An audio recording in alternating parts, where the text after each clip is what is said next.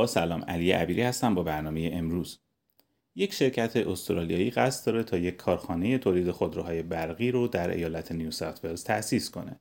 به گزارش ABC، شرکت نکسپورت قصد داره تا در این کارخانه محدوده گسترده‌ای از خودروها از جمله اتوبوس، کامیون، ون و خودروهای شخصی برقی رو تولید کنه. مدیر عامل این شرکت به ABC گفت که این کارخانه در یک شهر کوچک و در نزدیکی سیدنی تأسیس خواهد شد و از این جهت شهر موسویل محلی ایدئال برای این کاره.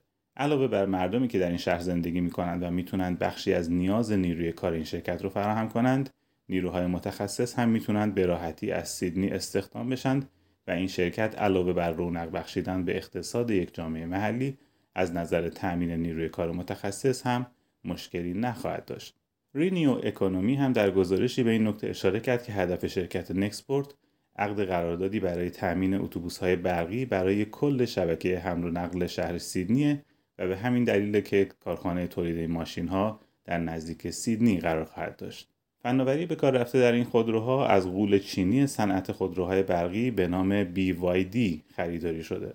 شرکت نکسپورت توسط دولت ایالت نیو ساوت ولز به عنوان یکی از تامین کنندگان اتوبوس‌های شبکه حمل و نقل عمومی ایالت انتخاب شده. به این ترتیب شرکت‌های مجری حمل و نقل در ایالت نیو ساوت ولز می‌تونند اتوبوس‌های خود رو از این شرکت هم سفارش بدن.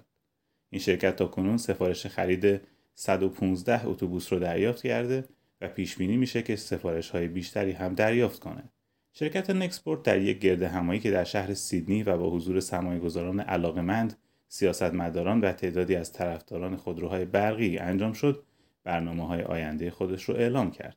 در این گردهمایی برای نشان دادن تاریخ خودروهای برقی در استرالیا، یک خودروی فورد مدل صدئی سال 1959 به نمایش درآمد که توسط شرکت استرالیان ری دورینگ در دهه 1960 تغییر داده شده بود تا بتونه با یک موتور برقی حرکت کنه. شرکت نکسپورت در حال حاضر خودروهای خود رو در خارج از کشور و در چین و مالزی سرهم میکنه و برخی از قطعات این خودروها از سوئیس تامین میشن.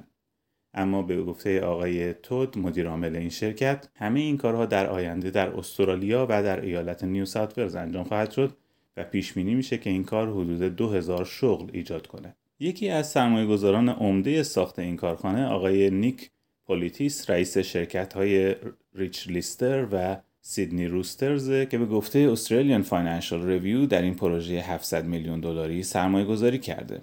آقای پولیتیس که بزرگترین سهامدار در بزرگترین شرکت معامله خودرو در استرالیا یعنی گروه ایگرز اتوماتیو، 50 میلیون دلار در پروژه احداث این کارخانه تولیدی جدید سرمایه‌گذاری کرد. زمینی به وسعت 51 هکتار برای این کارخانه خریداری شده و کار احداث اون به زودی آغاز خواهد شد. در اینجا به پایان برنامه امروز میرسیم. امیدوارم مورد توجه شما قرار گرفته باشه.